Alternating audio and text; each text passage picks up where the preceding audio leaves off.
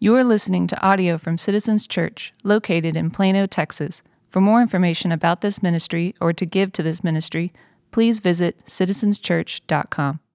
Good morning. Welcome back. Uh, 11:15 service. There's a lot uh, that's going on this morning that I feel like I, I want to acknowledge and be faithful to uh, acknowledge. And so I'll explain all of that in just a minute, especially if you're new here. But before that, uh, what happened before you got here is we added back our 9 a.m. service and added back elementary and preschool ministry at that service. And that meant uh, close to 200 uh, kids, elementary and preschool kids, got to hear the gospel, got to learn about God. And so um, that was not easy. That was not easy in this world, in with all the restrictions to do the masks and to do the check-in. And so here's what I want to do. If you, and I know many of you did, if you helped serve at the 9 a.m. in elementary or preschool, you just raise your hand, please? I know you're in here.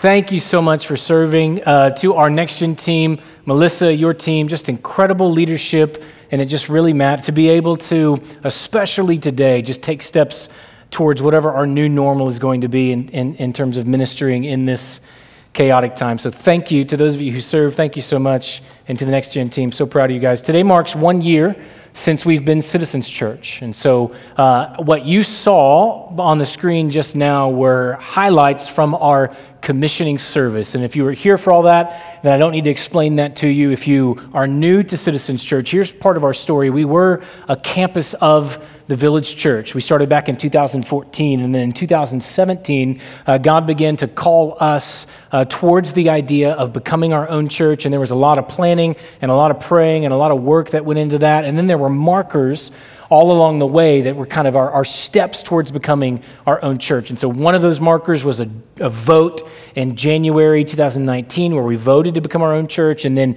in April, we stopped streaming sermons from Flower Mound, from Matt Chandler, and started doing local preaching. And then on August 1st, we legally became Citizens Church. But the last marker in, a long line of steps towards becoming our own church was a year ago today, and it was our commissioning service where we were sent out by the village church to be Citizens Church. And, and what has been true and what that day held was a lot of answered prayer and the culmination of the fruit of a lot of ministry. And I know just seeing the faces in the room, uh, what that was is that was. Um, the culmination of a lot of work from you, the people who've called this place home for a really long time. And so it's important to look back now a year later and to just see how God has sustained. And those numbers that you saw are reflective not of uh, success necessarily, not of uh, us measuring uh, value through numbers, but each one of those numbers represents the hand of God at work in someone's life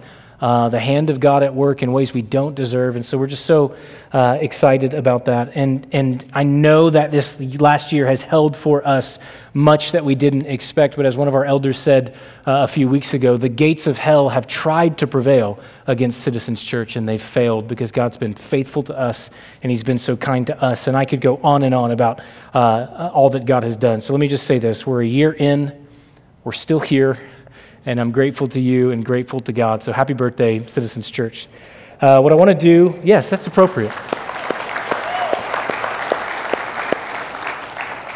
Uh, what I want to do this morning is I want to talk about us. I want to just take uh, 30 minutes here as we turn one to offer what will be for many a reminder, but for some will be information you've heard the first time just of who we are as a church and who we're trying to become as a church? What is our mission? What is our uh, identity? What has God done, and what are we hoping uh, that God will do? And so, over the last several months, uh, myself, some of our staff members, our elders, uh, have been trying to find language, really, language that captures our hopes, that captures our dreams, that captures what we believe to be the mission of Citizens Church in the time where our time is limited in the time that God has given us, in the days that He has appointed before us, as long as we look around at one another and we call this our spiritual family, and God has given us this moment in time as a church where He's placed us in Collin County, we want to steward that well.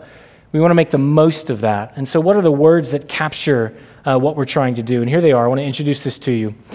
Citizens of heaven, enjoy God, love people, and make disciples.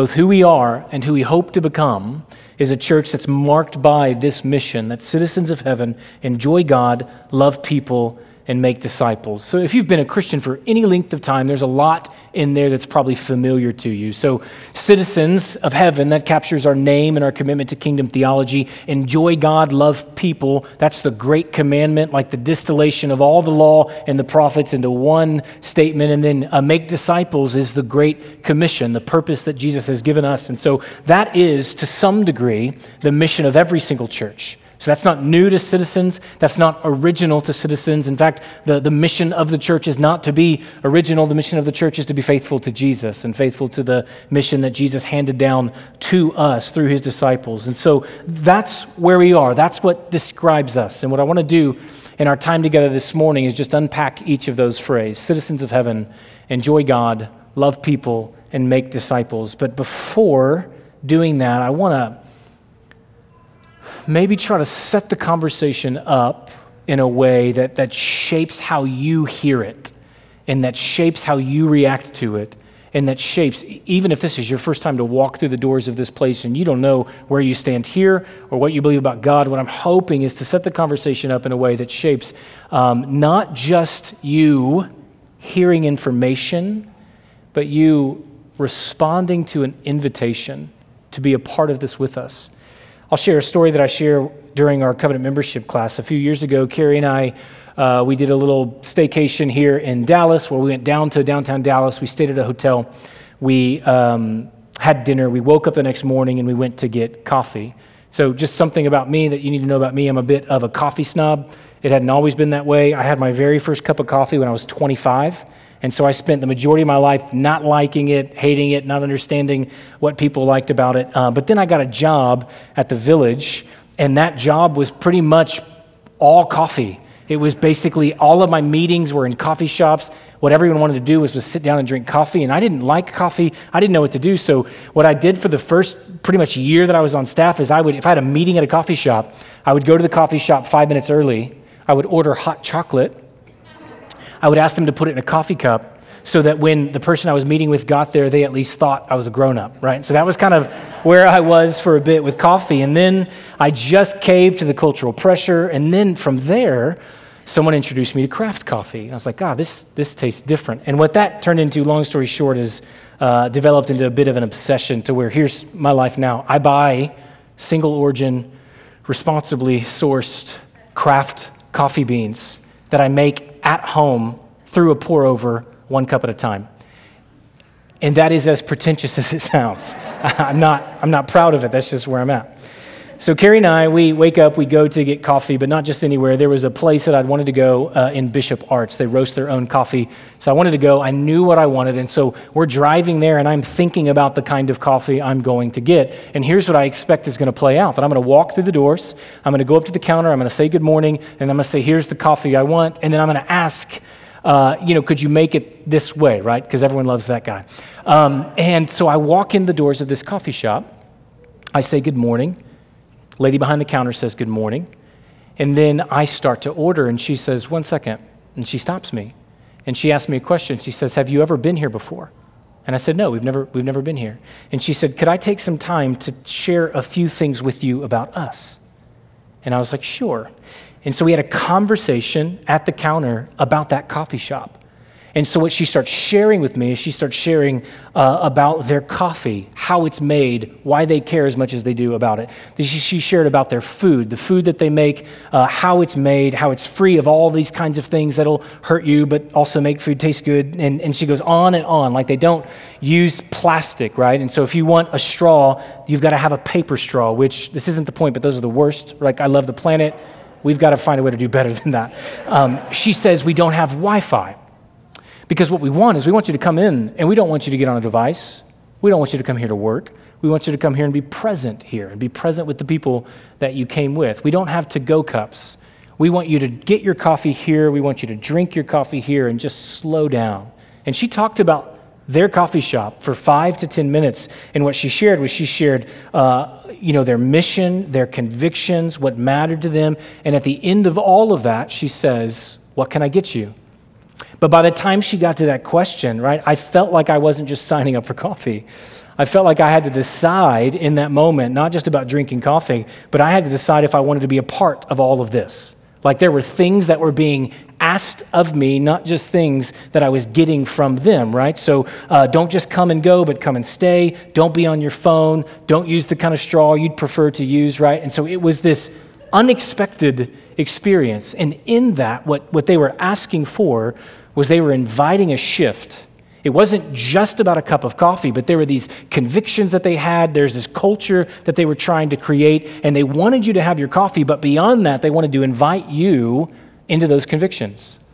Wanted to invite you into being a part of creating that culture. One of the things that matter most to them, they wanted those to, to matter most to you. And it was this shift that came from just coming to consume and the shift towards being invited in be invited in to belong to something, to be invited in to be a part of something. And it struck me, and it struck me because, because this. That's coffee shops. This is a church.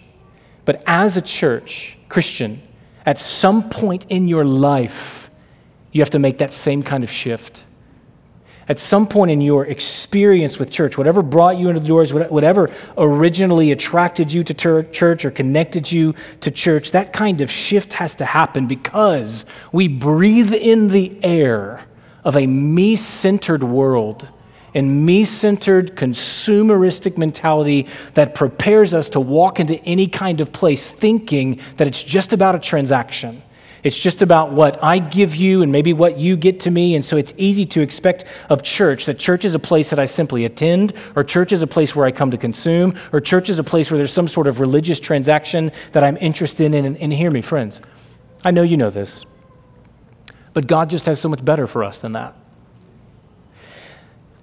God has designed his church to not be a place where people simply attend, especially not a place where people simply consume but to be a place where we as Christians belong together and become something together. And so, any church, right, at Citizens Church, what we're trying to invite is we're trying to stand on the convictions that God has given us. And we have a dream of a culture we're trying to create that's consistent with the kingdom of God and consistent with the values in the heart of God. And our, our hope together, one year in, our hope together is to belong together and become something together. And I am today inviting you to either participate in that or be reminded that that's what you already signed up for. That being here, being a part here, is to make that kind of shift, like, like where I am giving my life over to something that I believe is bigger than me. Now, look, you have, our church is filled with people who have already made that kind of shift. We wouldn't be where we are without that. We wouldn't have made it through all that we've made it through without that. But I say all of that to say, as we walk through citizens of heaven, enjoy God, love people, make disciples, would you hear it as that conversation around the counter? Would you hear it as that invitation to remember or for the very first time to accept that to be a part of a local community of faith, to be a part of a local church, is to commit my life to belonging to something, to go somewhere together that I believe is just bigger than me. In fact, if you would, as I unpack these, if you could just put yourself in the statement that I am a citizen of heaven, I enjoy God. I love people and I make disciples. And I just happen to do that here at Citizens Church as part of this one year old community of faith. That's what I'm hoping for this morning. Let's walk through these phrases together. Citizens of heaven, enjoy God, love people, and make disciples. The very first phrase, citizens of heaven. Here's what we're after in just in starting with that. With the, it's, it's the name of our church. We are committed to kingdom theology, and really that holds two things for us. Please hear me. Citizens of heaven holds the true story that we believe about the world and it holds the true identity that we believe about you, Christian. Sometimes when I sit down and read a book with my daughter, she's seven. I talk about her all the time. I adore her. And before the book starts, she will often ask a question. She will say, Is this, Dad, is this a true story or a fake story? What we're about to read, is it real? Did it really happen? Or is it a story that someone made up? Because here's what she knows. Sometimes we read stories that are about history and it actually happened. We read the Bible and we believe that actually happened. Other times we read stories that are completely made up. And she just wants to know how am I supposed to hear this right now? Am I supposed to hear it as true? Am I supposed to hear it as fake? And look, one of the most important things for a Christian to do right now, especially, especially right now, is to look around at the world and to listen to all the stories being told and to ask that same question Is this a true story or is it a fake story? Because there are a lot of false narratives that are being propagated all around us, right? Here's what I mean the world is telling a story right now of individualism and that story says that you are the commander of your own destiny. You are an autonomous self, and you write your own story. There's also a story of consumerism that says happiness is found in getting all you want, and happiness is found in keeping all that you have. There's a false story of secularism that says this world is all that there is. The material world is all that there is. And so morality is relative, and purpose is relative, and meaning in life is relative, and all of those stories are fake. People believe them and people live their lives by them and they come out of their lives in different ways. But that's not the true story of the world. The true story of the world is the story that is revealed to us by God in His Word. That's the story we live by. The story that you, whether you believe what I just said or not, it is the story that you live in. And the Bible's favorite way to tell that story is by talking about the kingdom of God. The first words out of Jesus' mouth in his first sermon when his ministry first begins is repent, for the kingdom of God is at hand. One of Jesus' favorite things to talk about is the kingdom of God.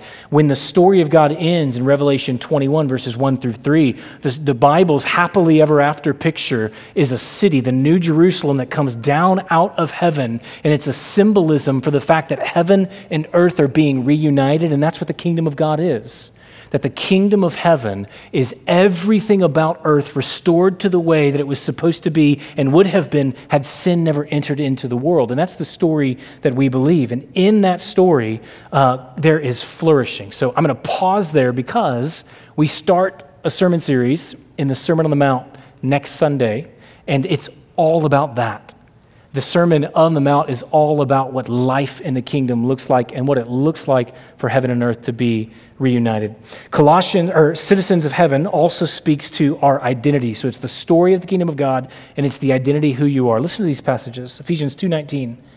So then you are no longer strangers and aliens, but you are fellow citizens with the saints and members of the household of God Philippians 3:20, but our citizenship is in heaven, and from it we await a savior, the Lord Jesus Christ. One of the most important roles of a church. One of the most important roles that you can play in the life of other Christians around you is by speaking true identity over them over and again.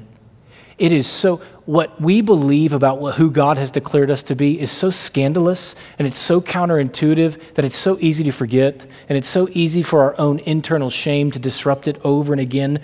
So when we start our mission statement with citizens of heaven, it's telling the true story, but it's also saying our commitment to one another is to remind us over and again who God has said that we are in Christ.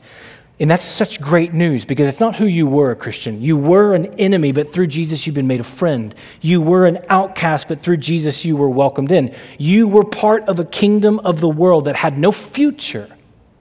You were part of a kingdom of the world that had no hope.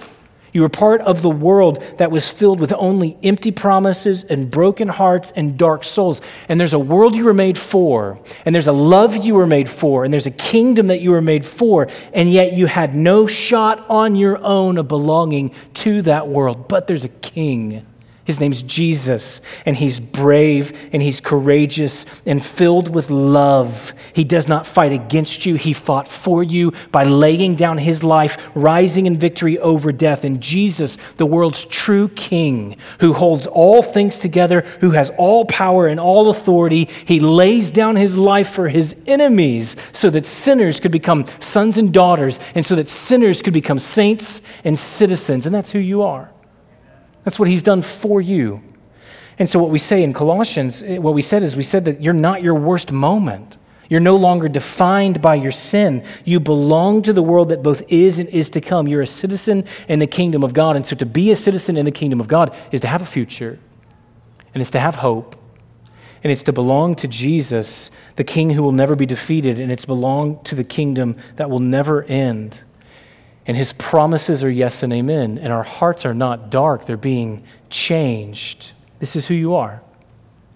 And it is especially true, friends in our polarized society, in our incredibly controversial world, to remember that that's our starting place as Christians as we engage. We said this a few weeks ago. We are not primarily defined by the things that separate us based on how we land on any controversial topic that's dominating the news feed or dominating the social media right now. You and I are primarily at our very core. We belong to God. Our allegiance is to Jesus. Our, citizen is, our citizenship is in the kingdom that both is and is to come. Citizens of heaven is our commitment to tell that story over again, to speak that true identity over and again. That, friends, who you are is you are one who has a God given, Christ purchased, spirit sealed identity that you'll never lose. Praise God. Citizens of heaven enjoy God. That word enjoy could be replaced with a lot of words. Maybe you could say citizens of heaven love God, that's true. Obey God, that's true. But enjoy holds an important nuance for us. And maybe you grew up uh, Presbyterian or grew up in another tradition and you're familiar with the Westminster Shorter Catechism that says the chief end of man is to glorify God and to enjoy Him forever. Not many Presbyterians in the room, that's okay.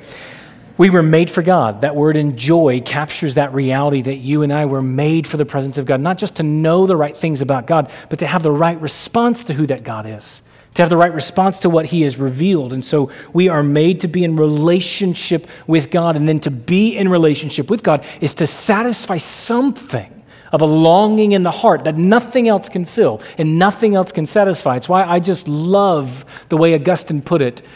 You have made us for yourself, O God and our heart is restless until it rests in you. To enjoy God are to be those people who not just know rightly about God, but respond to what we know about God by delighting and enjoying Him. And that starts by being right about Him.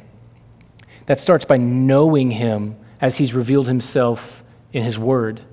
I had a conversation with a guy two weeks ago, and we're talking about what he believes. And um, he told me he used to be a Christian and he no longer identifies as a Christian. And I asked him what he meant by that, and he went on to tell me a really common deconversion story. You know what a deconversion story is? It's somebody who explains why they used to believe what they believe about Christianity and how that belief unraveled because of discovering certain things or having certain experiences. And his deconversion story was really common. It's that uh, he saw hypocrisy in the church, which for sure exists. He saw people of other religions be more devoted to their religion than Christians were to theirs, which that for sure happens in a lot of ways. And then he went to talk about just the problems that he sees. And in, in a lot of ways, I agreed with a lot of his take. I agreed with some of the objections that he had. But he said this here's what troubled me at the end of our conversation. He said, You know, I still love the Lord. I'm just trying to figure out who that Lord is to me. I feel like that was really honest of him. I feel like that was really sincere of him. But that's just fraught with problems. Because you walk that road one of two ways. If you're saying, I'm trying to figure out who the Lord is to me, then I am going to consider what God has said about himself. Consider, I'm start with the teachings of Jesus. What has Jesus said about himself? How has history revealed Jesus preserved in Scripture? And then I'm going to either reject him or I'm going to follow him, but I'm not, I can't change him. In other words, God's not going to, if God is objective reality, God's not going to be something different to you than he is to me. Any more than you're going to be something different to the people around you if he actually exists. But so often what happens is we use the word God, but we don't mean the same thing. Or we use the word Lord and we don't mean the same thing. We define that word how we want. And so it's just so common to hear you know, I don't identify with any of the major religions. I'm not comfortable saying that any one is better than the other, so I will just then decide who God is to me and leave everyone else alone, which sounds humble, but it's just fraught with problems. So, another way to say it is I don't think any religion is better than any other, but also none of them are good enough for me. So I will create my own. And then once you start down that path, you begin to create a belief system where you become your own God and you fashion a God after your own image instead of enjoying the God who made you in His. There are, there are only two options when it comes to God. There are only two options either worship Him for who He says He is and be changed by Him to become more human, or try to change Him, which is an attempt for me to be more than human, and it always makes God less than God. When we say enjoy God, we mean enjoy the God of the Bible. When we say enjoy God, we mean we enjoy the God who has revealed himself in his self revelation of himself in his word. And so, look, that's why we preach through books of the Bible. That's why we spent almost a year on a four chapter book of the Bible. That's why next week we're going to start a sermon series on three chapters of the Bible. And who knows, maybe a year, maybe, maybe five. And so, it's why this week what we're starting is we've got three to 400 men and women who are starting Bible class, even in the middle of a pandemic. Some who are doing that virtual, some who are doing that in person, because we have a hunger to know God as He's revealed Himself to know God as He's defined Himself. It's why at the nine o'clock, those rooms were filled with preschoolers and elementary students who were learning about God as He's revealed Himself in His Word. It's why my hope for you, friend, is that you are spending time in God's Word between Sundays, not just 30 minutes on a Sunday morning, but actually disciplining in your life to orient around God's Word because we need to know Him. We cannot enjoy a God that we do not know. And to enjoy a God that's different than how he's revealed himself is to enjoy a God that doesn't actually exist. There's only one. And he is who he says he is according to how he's revealed himself in his word. There's another side of that, those friends. And this is why we wanted to put a stake in the ground with the word enjoy. The point of knowing that God is to culminate in enjoying him the point of knowing Him is to culminate in being satisfied in Him. So, there are a lot of things I know about my wife and could share about my wife that are just objective truths, like her hair color, her history, where she grew up, her preferences, right? But it's not to, as her husband, it's not enough just to spout facts to you about her. The relationship of husband and wife is designed to be one where there's an enjoyment of what I know.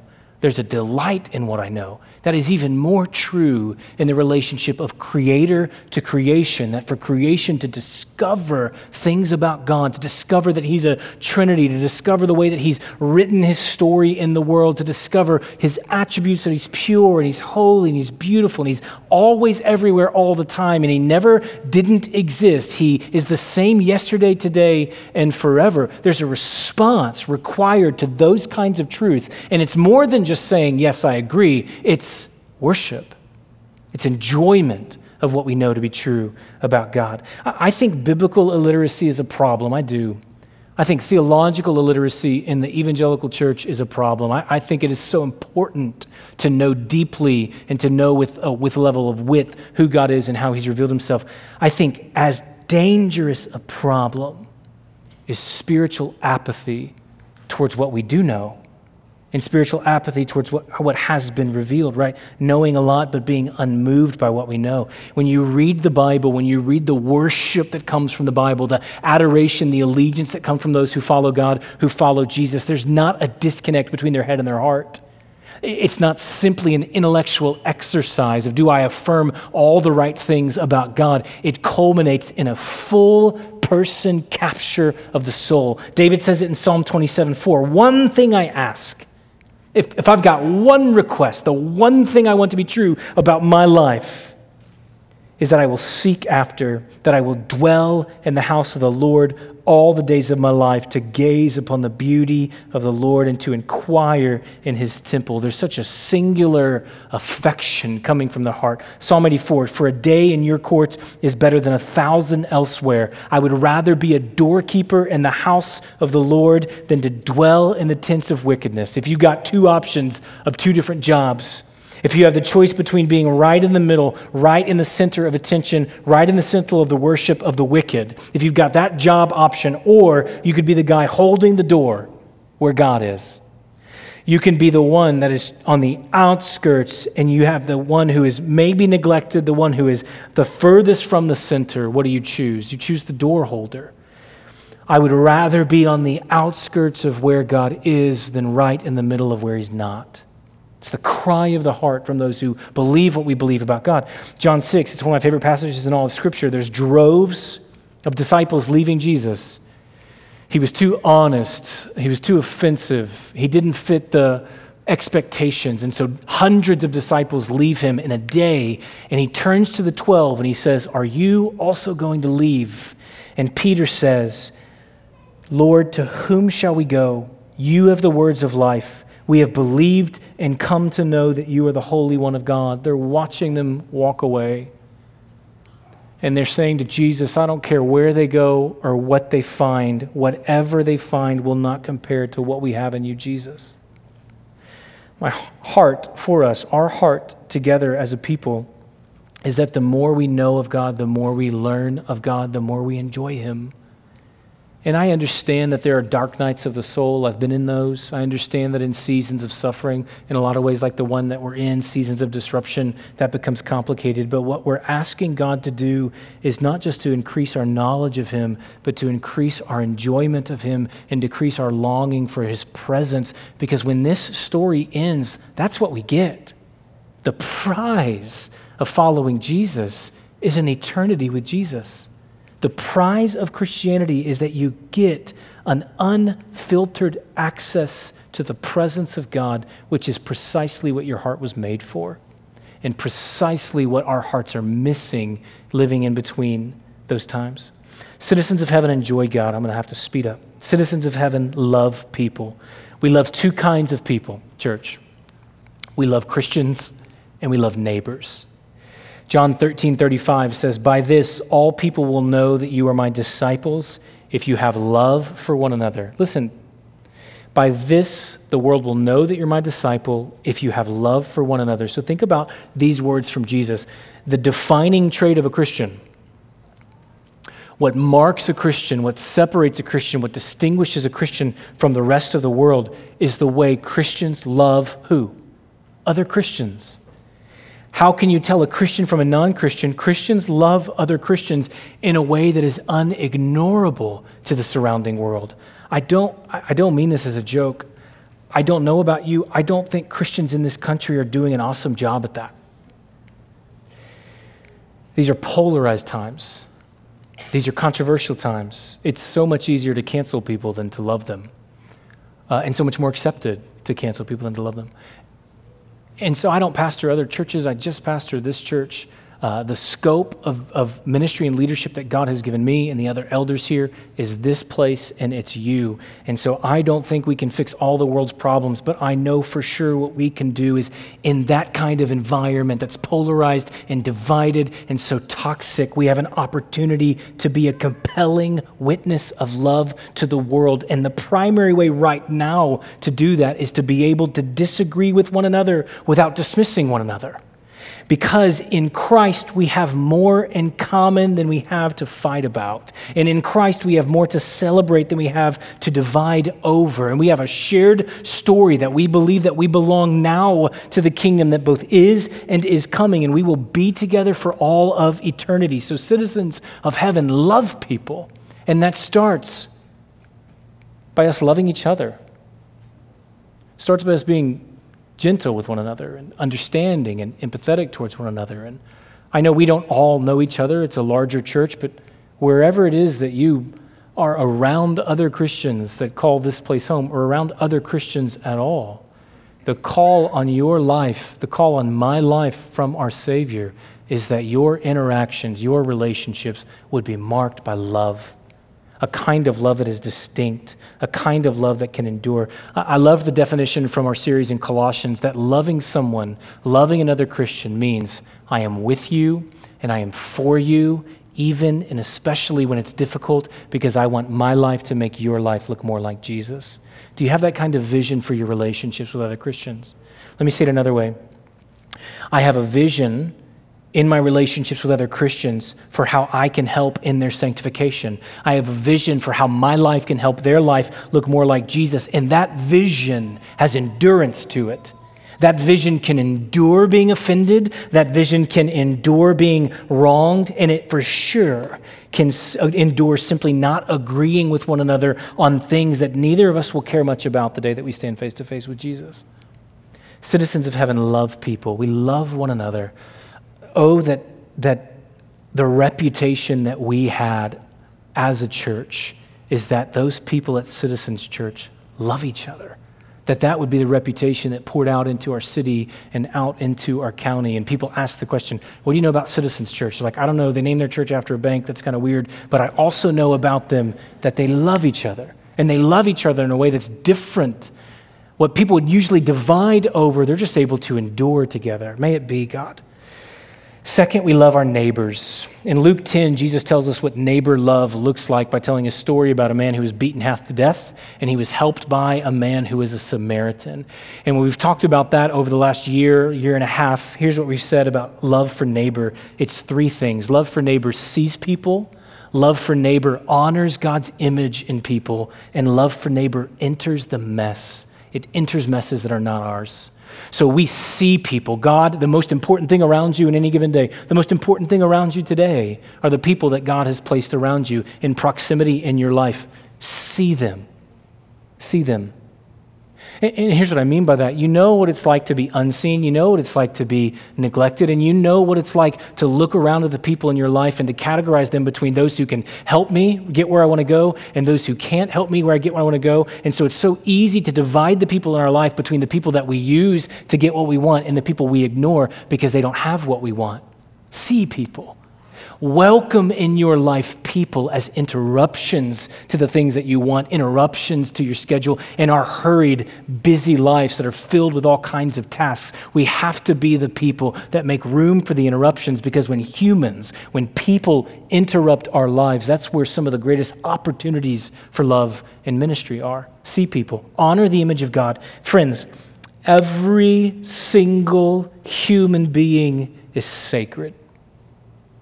Everyone.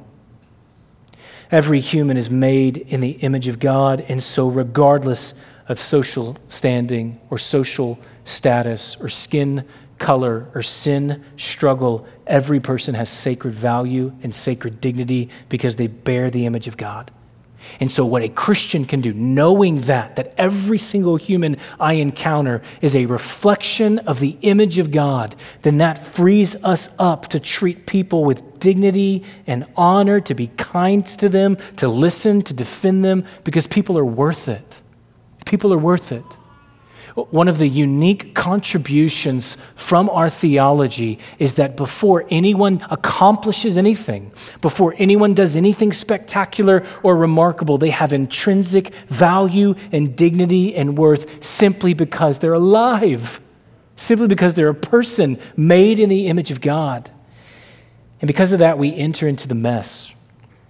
God has deployed his people in the world to be about justice in the world. There's a lot of confusion around justice right now and what it looks like. We at Citizens Church are committed to biblical justice, connected to the story we believe to be true about the world. Remember, there is a world coming. There is a day coming when there is no more poverty, and there is no more slavery, and there is no more abortion, and there is no more racism, and there is no more disease. And we know that day is coming. And so when we oppose those things today, when we enter into the messes of people's lives, when we meet needs, when we fight for justice, we are declaring in the present what we know is coming in the future. And that drives us to enter into messes that we didn't make, that drives us to carry problems that are not our problem, but loving people, loving our neighbors, like the Samaritan who takes the time when the religious guys didn't to pick the man up, to dress his wounds, to, to haul him somewhere where he can get help, and to pay for his care. It is the essence of love to enter into someone else's pain and say, I'm going to stay here with you, and I'm going to walk with you through this. And we're going to find some sort of solution. And if you're unconscious, I'm going to take care of you and I'm going to carry this for you because we are a people that help carry burdens that are not our burdens because we worship a Savior who carried a cross that was not his cross. And we all benefited from that. Would you remember that Jesus entered into our mess? It wasn't his. He entered into our problem. It wasn't his. He carried a cross that you and I deserved. And the justice of God in the sacrificial, empathetic love of Jesus to step into our sin changed your life, changed my life. And one of the expressions of loving others and loving those around us is being willing to enter into those messes. Citizens of heaven enjoy God. Citizens of heaven love people. Citizens of heaven make disciples. I'll go quickly. In Matthew 28 18 through 20, Jesus says, All authority has been given to me in heaven and on earth.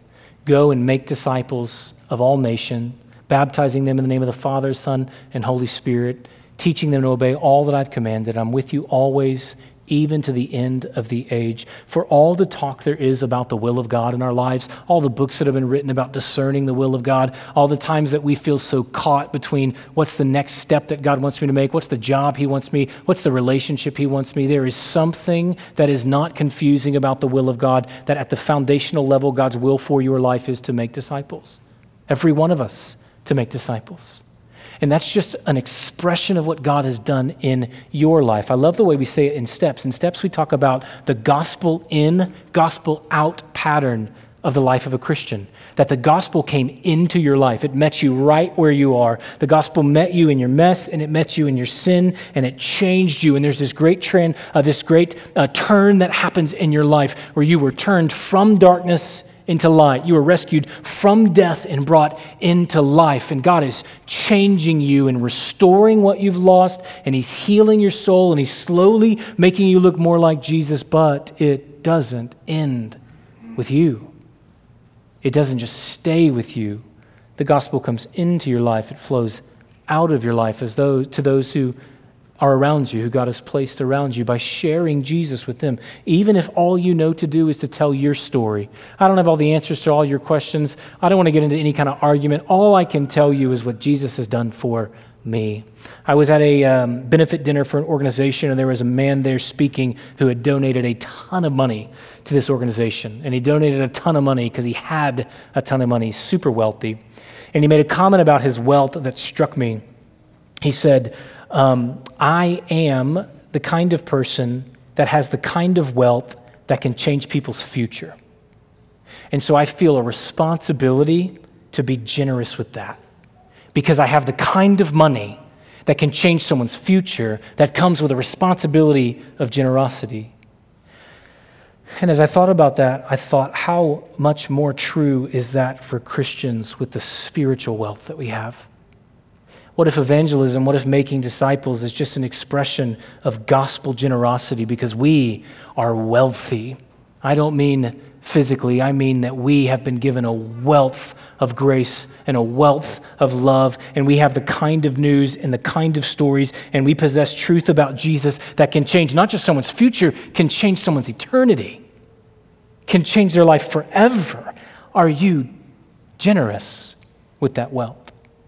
If you have the kind of information, if you have the kind of story, if you have the kind of relationship with God that can change someone's eternity, how generous are you in the lives of those who are all around you? The men, the women, the boys and girls who need to know the true story of God, who need to know the God that you enjoy, people that you can love, and people that you can point to the truth that you know. Citizens of heaven, enjoy God, love people, make disciples. That's the invitation to belong and to become to belong together, to be invited into those convictions, to be invited to create that kind of culture right where we are to all around the world, that we enjoy God, we love people, we make disciples. And I want to end by telling you uh, just a moment that I had last night in preparing for this morning.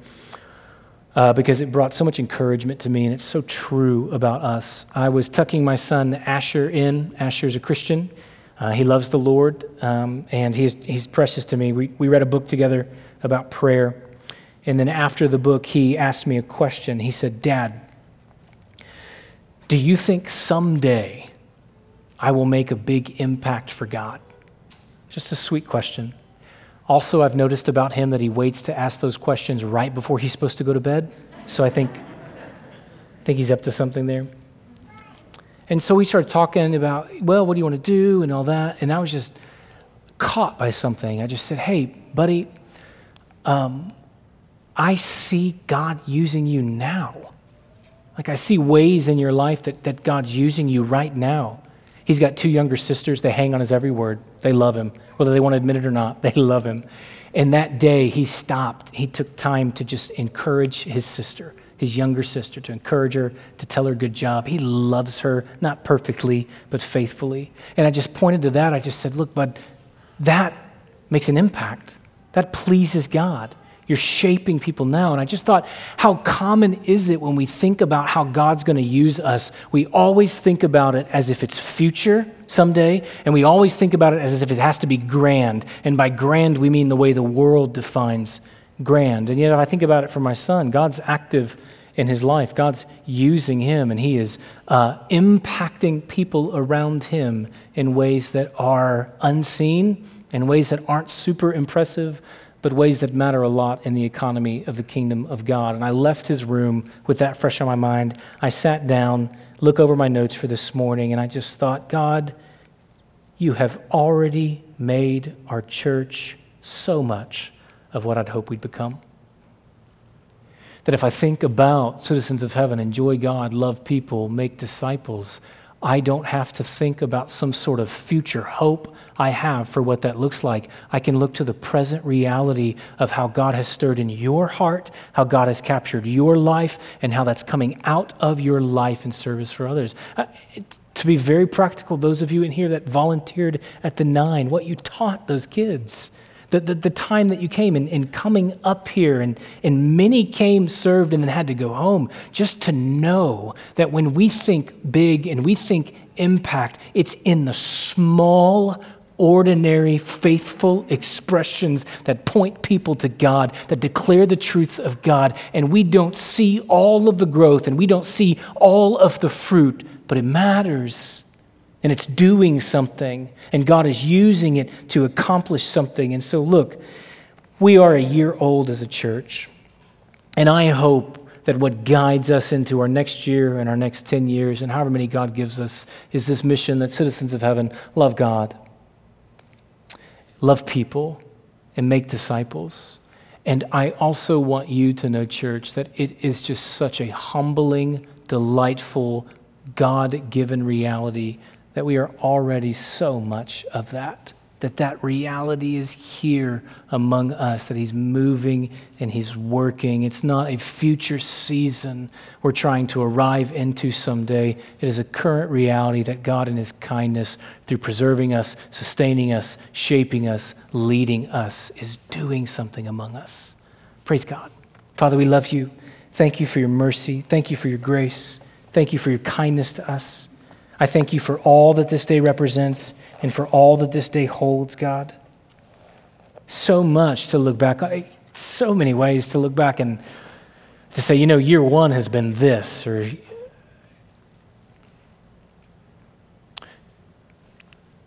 this is the adjective that best fits. This is the painful moment or the difficult thing. Or, but none of it captures the truth of what's happened at this church, none of it captures quite like saying that in our year you've been faithful, God. You've led us, been kind to us. And so, Lord, we want to be citizens of heaven that enjoy you, that love others, that make disciples.